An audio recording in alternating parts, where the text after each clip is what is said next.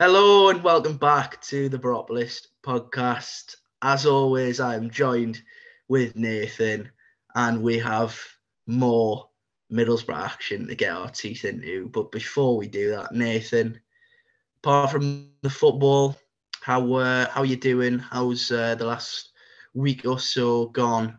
Obviously, in the build up to Christmas. I don't know if you've finished for uni just yet, but um, yeah, it's always a nice time of the year, isn't it? Yeah, it is. Um, I'm doing well. I've had a few assessment deadlines in in the last week, but they've been hit the nail on the head. So buzzing to get done for Christmas, have a little bit of time off, and uh, watch some football. And yeah, get ready for for Christmas, stuff in your face, and having a few drinks. So I think everyone's ready for that at this time of year, aren't they? Yeah, absolutely. And obviously, I mean, I don't think listeners or, or watchers of the podcast might know, but you have been to the darts this week as well. How was that?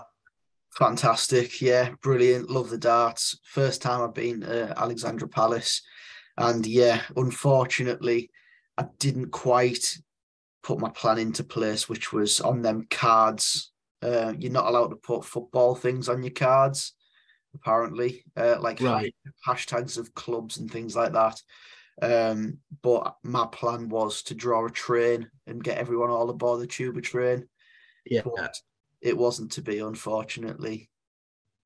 Uh, yeah, that is quite sad. I didn't know about the whole train plan that we could have maybe tried to sort of get some attention drawn to that. So it's a shame that that didn't come off. I didn't actually know about the whole like no football sort of rule now as well, um, which is pretty pathetic from from the PDC. Um, but yeah, um, just before we move on from that, um, obviously I know what you went dressed as. I don't know if you want to share what. I mean, I'm not sure if you made it onto the TV screens, but obviously if you didn't, I think it's only fair that you you let the listeners and, and watchers know if they had have seen you, what they would have seen you dressed as. Well, I actually was on Sky as well, which Oh, is yeah. quite funny. But yeah, um, I was in a group of lads and we all went as the Toy Story cast, and I was and I was Bullseye, uh, the horse. So yeah, really good night. It's all part of the fun, I guess. Fancy dress, isn't it? Yeah, it certainly is. Um, I'm quite disappointed I haven't seen that. So if you have the recording of that, please do um, send it my way because I would quite like to see just a horse popping up on Sky Sports with your with your uh, your face stuck in the middle of it. Um, not something that you see every day on Sky Sports, but still very funny, especially in the build up to Christmas. But uh, yeah, enough talk about Nathan dressed as a horse and obviously the darts. Um, there was football at the weekend, Nathan, of course. The second game back following the international break from the from the World Cup. Um, and it took place at Turf Moor. Um, last podcast, we pretty much slated what a place Burnley is. Uh, In fact, that would be a little bit harsh. Not Burnley as a place, but more so just the stadium and the fact that it's old and quite rotten, to be honest. Um, I guess they got the last laugh, really, didn't they? They did in the end, and it was a funny game that was a bit edgy early on, but as the game drew on, Burnley, well, proved their quality really, and proved why they are top of the league. They performed really well in that second half and got the just rewards. But to start the game, Boro unchanged for what feels like the 10th game in a row or something. Pretty much every Michael Carrick game, we've been unchanged. The only change to the squad was no Matt Crooks, unfortunately. The match winner in the last two games against Norwich and Luton was left out of the squad with a knock that he suffered on train uh, at training on Thursday. So it appears that he's going to be out for the Boxing Day fixture against Wigan as well, which is unfortunate. But yeah, unchanged. And going into this game, I think it was sort of a test for Boro to see where we really are at. We've done well in the last month or so under Michael Carrick against sides that are in and around us. But this was sort of a a, test to decide where we where we really are at against a side that are top of the league and have performed really well all season.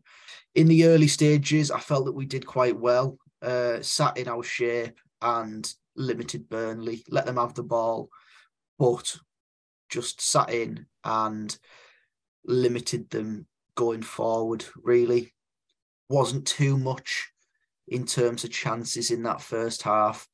The main one was a chance for Johann Berg Gudmundsson going through on goal. That was, I kind of thought it was offside. I was at the game on on Saturday and thought it was offside, but on reflection on the on the replays, he was not. Ryan Giles played him on, and he's tried to bend it in the near near corner from a tight angle, but Steffen is there to save it with his midriff. But yeah, a- apart from that chance, there was sort of a, a little bit of a panic in stoppage time at the end of the first half as Burnley attacked us, but not a lot in terms of Middlesbrough chances either. Um, of course, sat in our shape. Our aim was to counter attack when possible, and there wasn't all too many opportunities. There was maybe one in that first half where Riley McGree picked up the ball and he had options left and right. He had Forss to his left, and he had Jones and Chuba to his right. And in, and instead of going left, which I think a lot of the fans in that away end were sort of hoping that he would go because it looked like the better option, he opted to go right, and it came to nothing, unfortunately. But to go in at half time nil nil, I was quite pleased with that in the stand. Of course, you watched the game on TV, Chris. What did you make of that first half? Yeah, yeah, like you say, very much the same for me. Um, pleased with the way that we were dealing with Burnley. Um, you know, there was times where we were inviting a little bit of pressure on, but I never felt we were too, you know, under the cosh. Um, and you know, even going into the game, we we knew it was going to be a very difficult test, and it was interesting. Obviously, you know, we haven't faced Burnley up until this point in the season, and you know, although some and probably a, a, large majority of Middlesbrough fans will have been fully aware that the Burnley that we were going to play at Turf Moor was going to be different to the sort of stereotypical Burnley. Um, I actually felt our performance in the first half sort of managed to nullify everything that they've been good at this season, really. Um, as I say, I, I, never really felt too terrified. Um, you mentioned the Gudmundsson chance. I thought it was a mile, and then, as you say, um, it actually turns out Giles is playing him on. Um, but apart from that one, yeah, I, I, must say, I thought, although we didn't attack very much, you mentioned the, the one where McGree just picks the wrong ball in the end. Um, we we limited them to yeah one major chance really, and you know especially away from home, I was uh, I was definitely pleased to be going in at nil nil. Yeah, and then a change at half time as well. Marcus Forss uh, left the pitch, and Duncan Watmore came on, and talk about an impact substitution. 48 minutes on the clock, Boro go 1 0 up, and it was a goal that was literally out of nothing. Um, a ball that goes sort of astray from Burnley, trying to be kept in by Manuel Benson. And uh, yeah, okay, he's tried to keep it in, but probably in the worst possible way I've ever seen. He's launched the ball 20 yards over the heads of his back four, and Watmore's on that last line of defence anticipates it well gets him behind and he's running through on goal and he just slides it in that near post of Muric's goal and Boro were 1 0 up. So, sort of against the run of play to a point, Burnley did have the opening stages of possession in that second half. And to go 1 0 up was pleasing. But from my point of view, as a as a fan in the stand of that away end, at Turf Moor, I did know and kind of expect that Burnley were going to come out after that, following that, and it'd almost be a bit of a wake up call for them, and that they would fly out the traps quickly. And if they did get one goal back relatively quickly, they probably would go on to get that that sort of one to get them in front as well.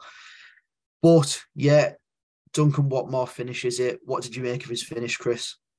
Yeah, I thought it was actually a terrific finish, and um, you know we've seen over the years Duncan Watmore miss a handful of, you know, quite. Um, I don't want to say easy because you know if I put myself in that position, who knows? I could potentially do even worse than Duncan Watmore, um, and I probably would, to be totally honest with you. But um, yeah, we he, he, sort of towards the back end of last season almost developed a bit of a reputation for missing these sort of easy chances and scoring the more difficult ones, and he almost made his goal look like an easy chance, and it wasn't at all. It was a great first touch just to take him a little bit closer towards uh, the Burnley goal, and then he, I mean, as, as calm as you like, just rolls it past um, in the in the Burnley goal, and he stands no chance. Um, yeah, and immediate impact, and you know it would have been interesting, and I'm, I'm sure Marcus Forss was was very annoyed because he spent the first half sort of chasing loose balls and, and not really getting involved, and then he gets taken off, and you know, the the striker in this situation, Duncan Watmore, his replacement at half time, gets the sort of chance that, you know, Marcus Forss has been crying out for, really.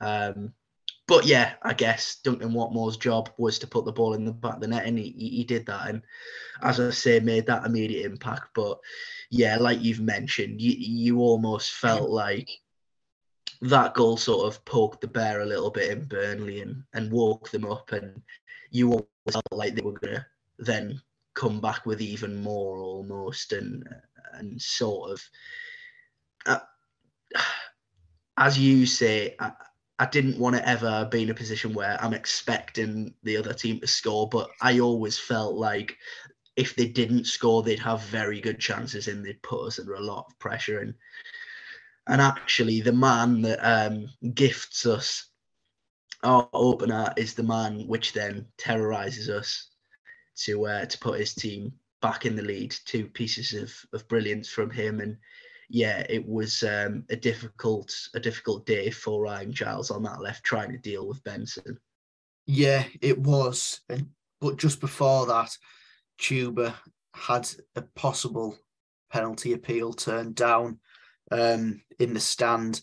If you've ever been to Turf Moor, everyone listening to this, you'll know that the view from the away end is quite poor at times. You can't really see the well the goal first of all because you you sort of you're not steep enough. I don't think you you sort of thrown back into the stand, but not steep enough, so you can't see the byline. But yeah, my my vision was slightly impaired, um, and I couldn't see if Chuba was in the Burnley penalty area or not. But it looked to me like it was a blatant foul from Beyer, who who tackles Chuba, doesn't win the ball, just kicks him, and the referee waved it away. Um, as I've seen the replay, I know now that it was committed outside of the box, but to see no foul given for that was was incredibly poor. But as you say, Chris, Burnley were going to come out after after conceding that goal. And it was that man, Manuel Benson, who sort of turned the game on its head single handedly, pretty much. And his first goal was, I mean, it's an out, it's an outstanding finish, really. Um, gets that ball on that right hand side.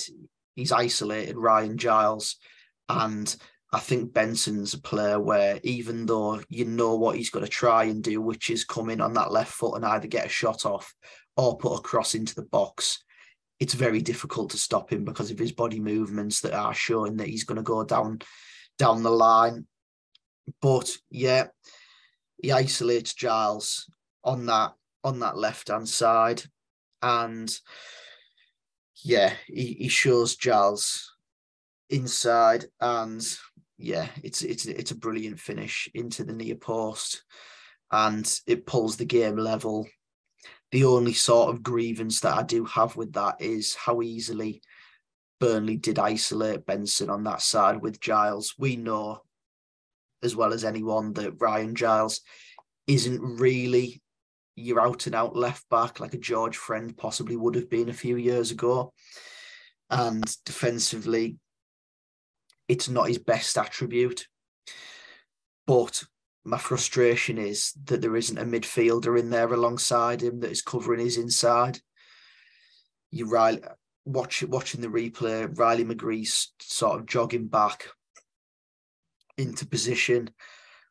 I feel that he should possibly be in there, tucking in, helping helping Ryan Giles down that side from probably Burnley's best and most influential player uh, in Benson. But yeah, he gets them back into that game, and then very quickly gets them in the lead of the game as well. Um, again, Burnley attacking down down their right hand side with Benson, and it looks like nothing's going to really come of this. Um, Benson has the ball at his feet, and this time McGree has has tucked in, helped Giles, and they both stood there, sort of anticipating what Benson's going to do, and Benson stood there, sort of just flicks across into an area, and it evades Jay Rodriguez, who's the man that he's intending to hit.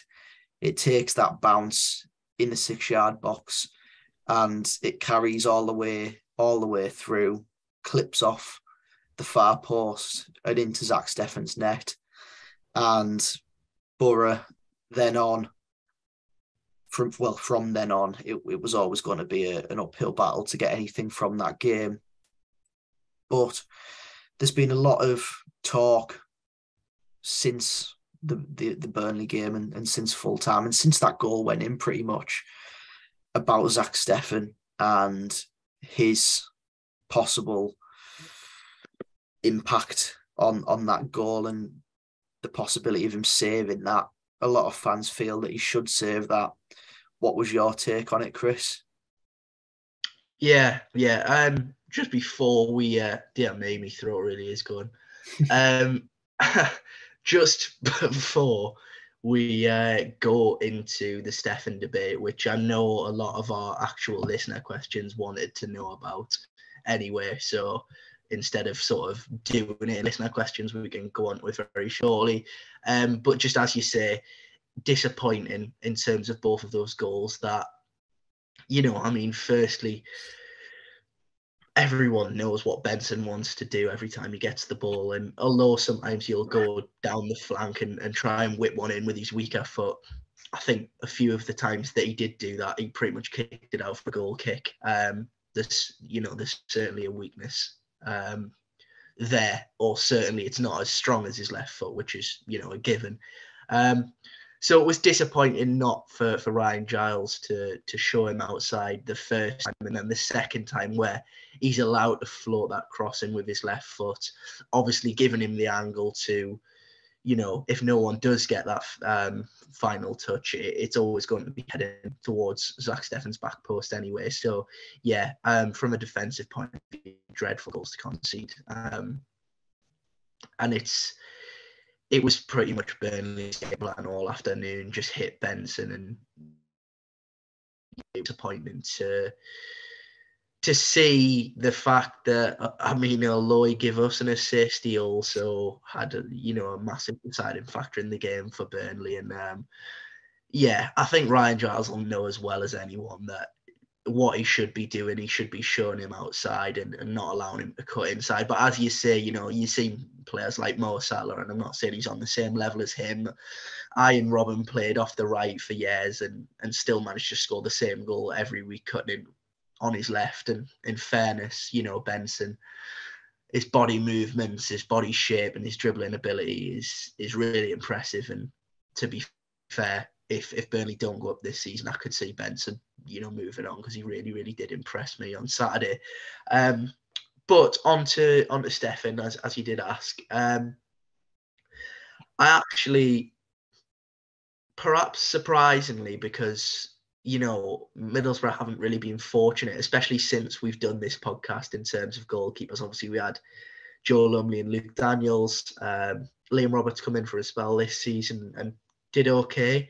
But I actually feel that the criticism towards Zack Steffen is somewhat harsh. I don't know how you feel about that. I feel the second goal is positioning's not fantastic. Um, the first one, I even saw some complaints that he was beating at his near post, but I just think it's a good strike. In fairness, um, I'd look at the first goal as more of a defensive problem as towards a, a goalkeeper issue. Um, yes, perhaps Steffen should maybe have taken that extra step towards his right with the anticipation of, of that ball coming in and, and curving towards his back post. But I think you, you're picking up on on minor details there. And although the the goals didn't cover in, in glory at all, I actually was not concerned, but I more looked towards some of his body language and just his relaxed nature. I think we know that he has that now, and it's not going to go away. But even against Luton, we saw we saw the incident where he, he takes too long to kick it, and then kicks off a Luton player in the back of our goal. And sometimes I just think that he, he he's almost too relaxed, and I know that's just his play style, and you know he's he's his parent club goalkeepers are almost expected to be like that.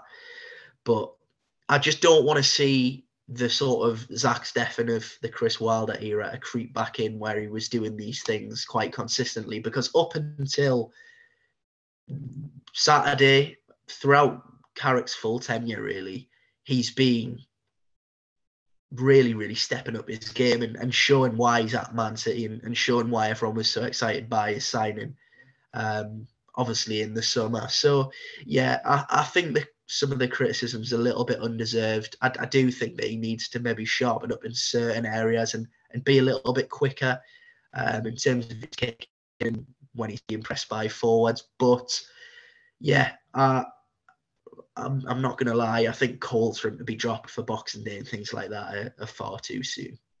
Yeah, I'd agree with you there. Um, it always sort of gets on my nerves the um, the calls when it's when a goalkeeper is beating at his near post that there shouldn't be, because I think well a player can smash it in any corner and he's got to cover the full goal. He doesn't have to just cover his near post.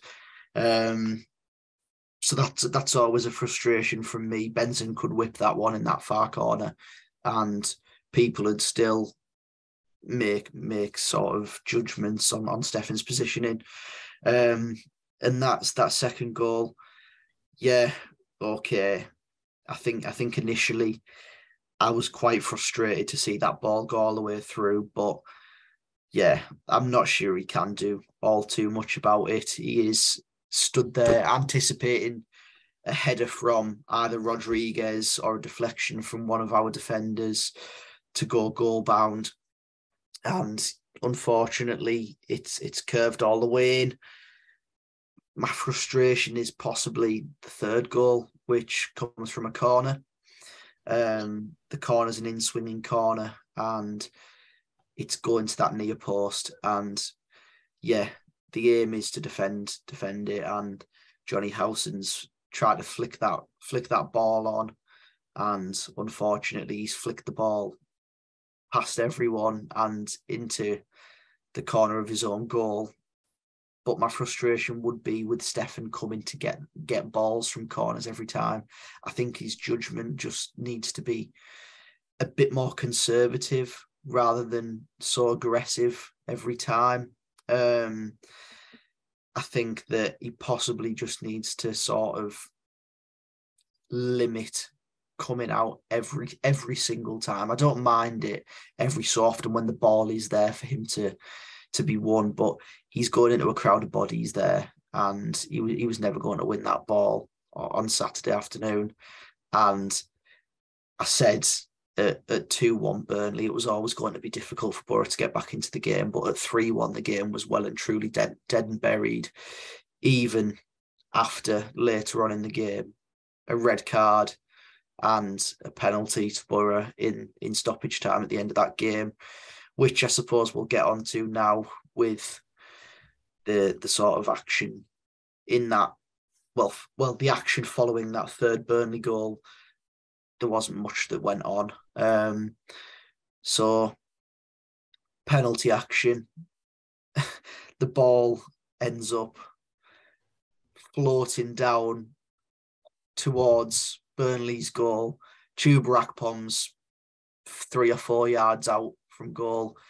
Muric is at the penalty spot, and there's Burnley defenders on the line trying to cover. The ball's dropping down, and dropping down, and dropping down. And you slowly start to see ex Boro player Connor Roberts' hand start to rise into the air and make a forward motion uh, towards the ball. You see the ball move forward as it drops just below the crossbar. And the roar from the away end is handball because that's what the action looked like from the away end. And after what felt like an eternity for the referee to decide what he had just seen, he eventually points to the spot, looks at his linesman. I'm pretty sure his linesman must have just shrugged at him because I don't think he had a clue what went on either. But the replays do show that despite Connor Roberts trying his best to play volleyball, he doesn't actually handle the ball. It hits the crossbar, and Burnley were going to get away with a bit of a Boro effort.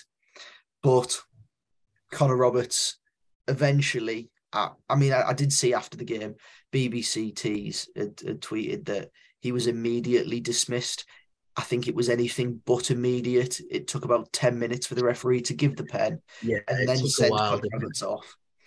Um, but he did walk in the end, and Chuba stepped up for the penalty in front of the away end in the 92nd minute of six added on, 3 1 down. And he puts it to the keeper's right in that bottom corner. But Muric is equal to it, gets down low, saves it, grabs hold of it, and it's summed up a very, very difficult afternoon for Boro at Turf Moor. What did you make of Chuba's penalty, Chris? Yeah, do you know what? Honestly, I don't know if it was just Harry Kane um, scarring me for life, but considering you know Chuba's been in fine form and has scored penalties already this season, as soon as he had the ball in his hands, and I know it sounds easy for me to say this, and you'll probably think, well, anyone could say that. I knew he was going to miss. And I actually think there is a, a more sort of deeper issue surrounding this. And I guess it, it sort of ties in with the fact it took so long.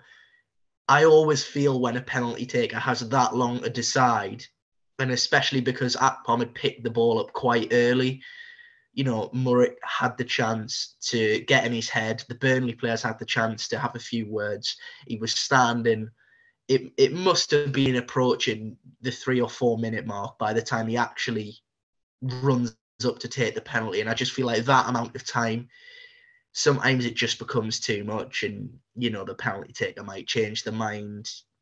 Okay, yes, Chuba's in fine form, and you know one penalty miss doesn't mean that he's a, a bad player or a bad penalty taker all of a sudden. But yeah, I just I wasn't confident at all, and it wasn't a, it wasn't a convincing penalty. He didn't really put much behind it. Um, didn't really disguise where he wanted to put the ball um, very well. And yeah, as you say, it, it just capped off a, disappointing um, but difficult afternoon. And yes, it's it's not the end of the world, but it certainly would have been interesting to see how uh, how those last few minutes would have gone if if Chuba had stuck that away. Yeah, and I think this game was exactly what we said it was at the start of the game. It was a test to see where we are at. And I think that in spells we looked okay against a side that have been, well, fantastic so far this season.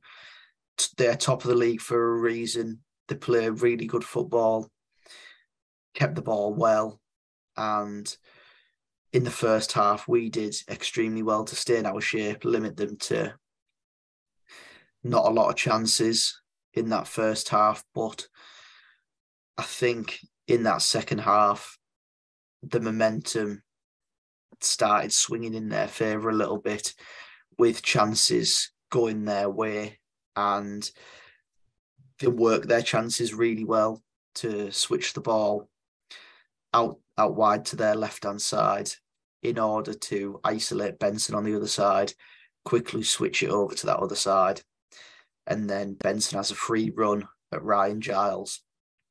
Um, it was the, the play in that sense, kind of like we did under Chris Wilder last year with Isaiah Jones switching it left and then isolating their winger on that other side to get a run on the fullback. Um, but yeah, I think a defeat away from home at the league leaders isn't the worst and most worrying thing um, to think about for Middlesbrough at this moment in time. I think, okay, we were unfortunate in some moments. It raised some questions in some moments.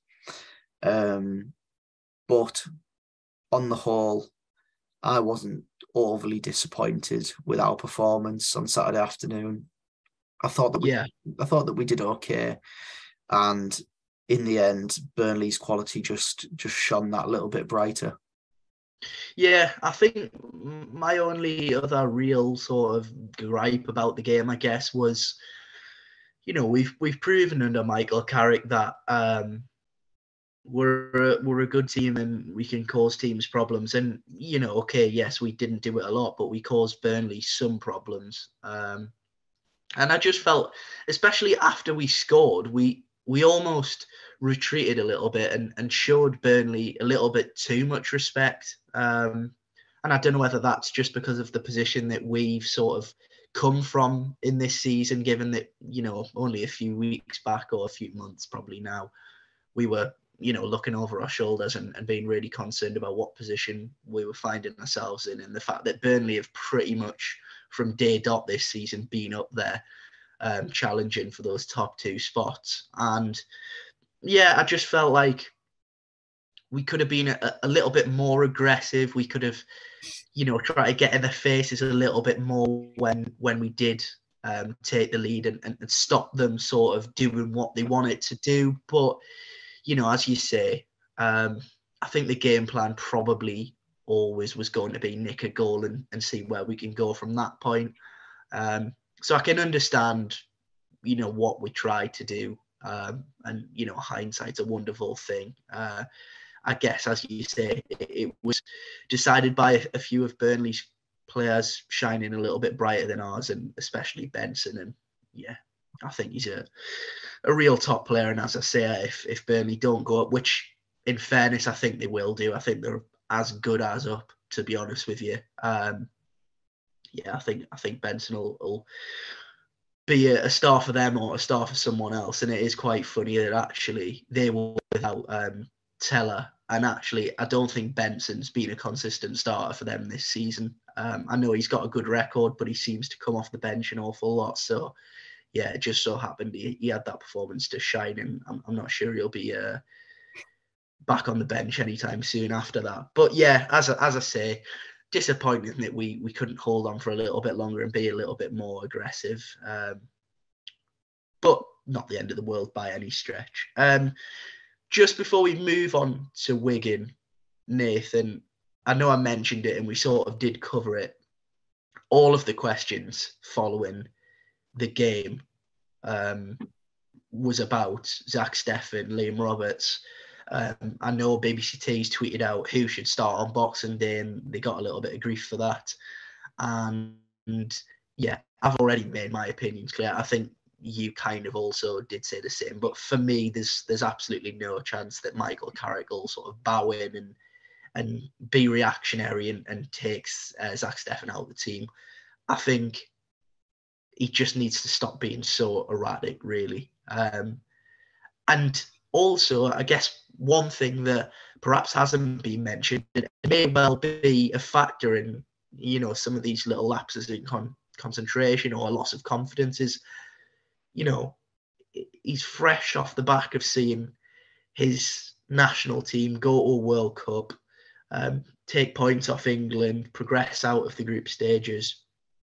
And for the majority of that qualifying campaign, he was in the team. We obviously saw the article in the Athletic a few weeks back that he was struggling with um, his mental health going into the, the last qualifiers before the actual tournament, and that's why he withdrew from the the USA team. And you know, there may still be a, a little bit of a, a, overhang, I guess, of disappointment and and sort of a, a loss of confidence because you know, for someone that plays for Man City and had played for USA an awful lot, I think you've got to sort of look at it from a human point of view and think, well, his confidence probably has taken somewhat of a, well, more than somewhat, quite a huge knock, to be honest. And it's about rebuilding that and, and showing what he was doing um, up until really this this Burnley game. Yeah, of course it is. And you've just got to hope that the fans sort of get off his back a little bit and just give him the backing. Um, in an ideal world, fans wouldn't criticize their own players for every possible mistake that they make, but that's just the nature of the sport, unfortunately. And mistakes do um, in, incite reactions from fans, and people have, have sort of seen the goals that went in on Saturday, and some have got the view that that those goals are partly Zack Steffen's fault.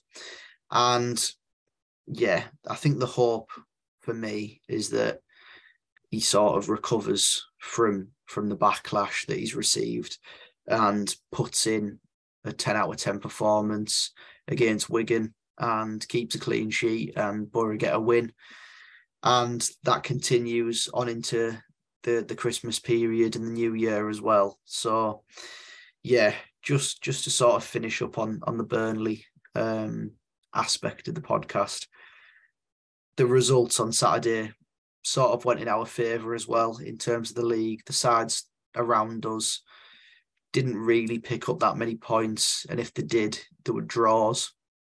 So Boro, Boro were were twelfth at the start of this game week, but with Birmingham's win against Reading on Friday night, we dropped to 13th ahead of Saturday's games. So Boro remain 13th for Christmas, four points off the playoff places, which we are in and around that pack now, which is good to see. Hopefully, we won't be looking over our shoulder too much. Hopefully, the wins keeps keep rolling in, and uh, a defeat to Burnley is hopefully just just a blip along the road for Michael Carrick's men. Yeah, absolutely. And as you say, you know, it's it's an awful lot better losing the game and, and sort of almost looking ahead and thinking, oh well, what are the other teams ahead of us done? Are we still within that pack? And we certainly are, as you say, four points off the playoffs. Going into Christmas, if you'd have said that to me before Michael Carrick took over, I honestly would have called you an absolute mentalist. Um, it just goes to show what a turnaround we've had and even against Burnley, I know I've just said there that I was disappointed we we showed them too much respect, but actually, you know, from the team that conceded last kick of the game against Preston to that team that you know lost against Burnley, it just goes to show how much things have shifted really because I come away from the Burnley game thinking, well, you know, there were still signs Burnley are a good team, but I fully believe that that we are as well, and I think we'd cause most teams in this division problems now. Um, one team, I guess, that we will be hoping to cause problems, Nathan, is Wigan Athletic. Of course, they will be travelling to the Riverside on Boxing Day. There's nothing quite like a Boxing Day at the Riverside. You sort of, from about five o'clock onwards on Christmas Day, it's all it's sort of in your mind already. I mean, for some people, it might even be earlier. Um, but yeah, it's always a good occasion, always a good crowd, and obviously we now know there's few tickets remaining actually, so it's going to be a bumper one at the Riverside. Obviously, Wigan do have a new manager, um, they come off the back of a defeat to, to Sheffield United um, under the control of, of Kolo Toure, which feels really bizarre for me to say, but um, I think it's fair to say that we're probably going to be playing against a different Wigan Athletic to the one that Leo's Middlesbrough team turned over 4 1 um, earlier on this season. Yeah, I think there will be a different side. I think that there'll be possibly a little bit more well drilled. Um, of course, the, the Kolo's only been there for, for two games so far. Sheffield United is is a difficult test in this division. They're flying high, second in the league, so that was always going to be a difficult test. But in his first game, Wigan travelled to the Den, which is as tough as it gets as an away fixture in the Championship. And they got a point, came out with a point away at the Den.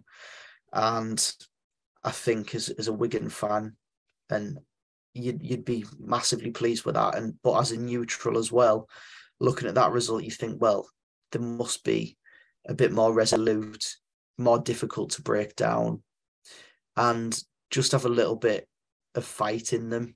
Um, so it's going to be a very difficult test. I think. I think that we're going to come here and try and sit in, try and nick a goal. If they do nick a goal, see where it gets them.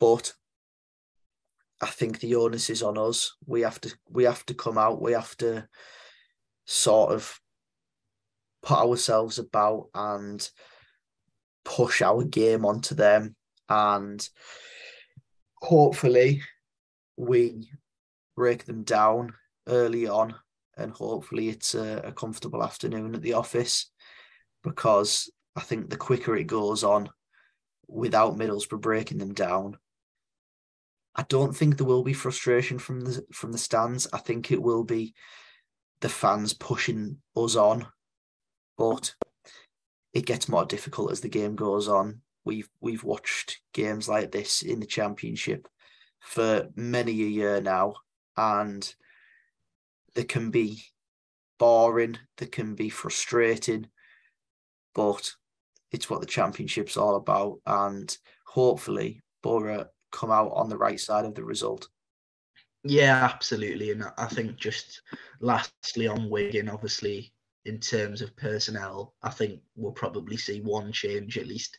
I'd expect that that Duncan Watmore will probably come in for Marcus Forss, given that he come off the bench and scored. Um, I know you said earlier it's sort of unclear whether Crooks will be fit or not for Boxing Day. Um, but yeah, I'd expect to see one more come in in place of Forss. Um, but who knows? I know Michael Carrick's very loyal to his players, so that might not even be the case. But um, yeah, I guess that sort of leaves us um, just finally to say, um, well, this is the last game before before Christmas, Nathan. The last podcast, sorry, I should say. So um, I guess it's time for your famous Christmas message. Um, I've just called it famous. Um, I'm not sure if it is. I can't even remember if we did this last year on the podcast or not, but I feel like we probably should have if we didn't. Um, but yeah, Nathan, if you'd like to say anything to the listeners or viewers before Christmas, I will as well. Um, the floor's yours. Yeah, although we haven't quite touched the new year as of yet. Thanks to everyone for for the last year listening to the podcast, watching the podcast. However, uh, you get your sort of intake of, of me and Chris waffling rubbish about borrowing your ears. But yeah, thank you everyone for for listening and watching over the last year so far. And hope everyone has a fantastic Christmas, topped off with three points on Boxing Day. Yeah, yeah, absolutely. Same goes for me. Obviously, I'm trying. to think if we will have another podcast before New Year, we may well do actually. So I guess we could do a, a Christmas and a, a double header of a Christmas message and a message going into the new year, which I'm sure everyone is dying to hear, Nathan. Um, but yeah, as you say, um, in terms of this year, the sport's been brilliant. Um, the numbers seem to continue to grow. So hopefully we aren't boring people too much. um, and yeah, thank you ever so much, even just for engaging with us on Twitter and, and things like that. And obviously, we've uh, we've we've had a couple of guests on this year. We'll we'll try and ensure that we get more on next year, um, get some exciting announcements and that sort of thing sorted out. Um, but yes, from me, Nathan. As always, thank you ever so much for watching and listening. Uh, if you've watched or listened, um, whether that be on YouTube or any of your podcast providers, please do subscribe and give us a kind rating. It would uh, it would make our Christmas. Um, if that's not too cliche. Uh, dear me, excuse me. I've tr- I've been trying to mute my coughs throughout, and I've just been caught out by one with about a minute left of this podcast. um, but yeah, I'll stop talking now because I'll probably have a coughing fit in a second anyway. But yes, thank you ever so much for watching and listening. And that's been another episode of the Boropolis podcast.